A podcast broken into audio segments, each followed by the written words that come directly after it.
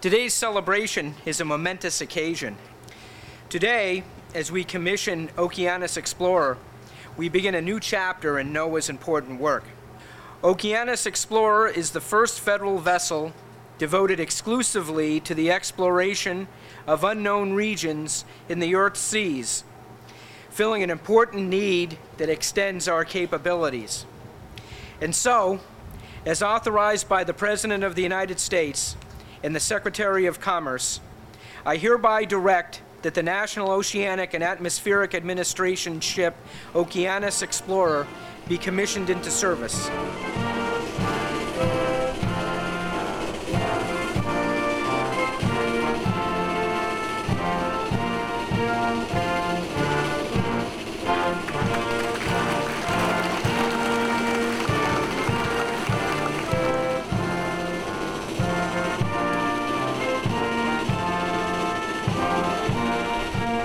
This ship is is going to be like no other ship in in the research fleet. It's gonna it's going to become an icon because it's going to be a ship that connects in real time, uh, even up to and including high definition video from the ship as it's doing these very important and exciting explorations. Nobody else is doing that.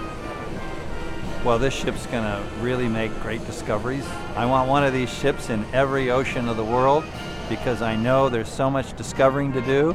I wanted to go and explore the unknown America, the half of our own country that lies beneath the sea, that holds great resources that'll enhance the economy of our country.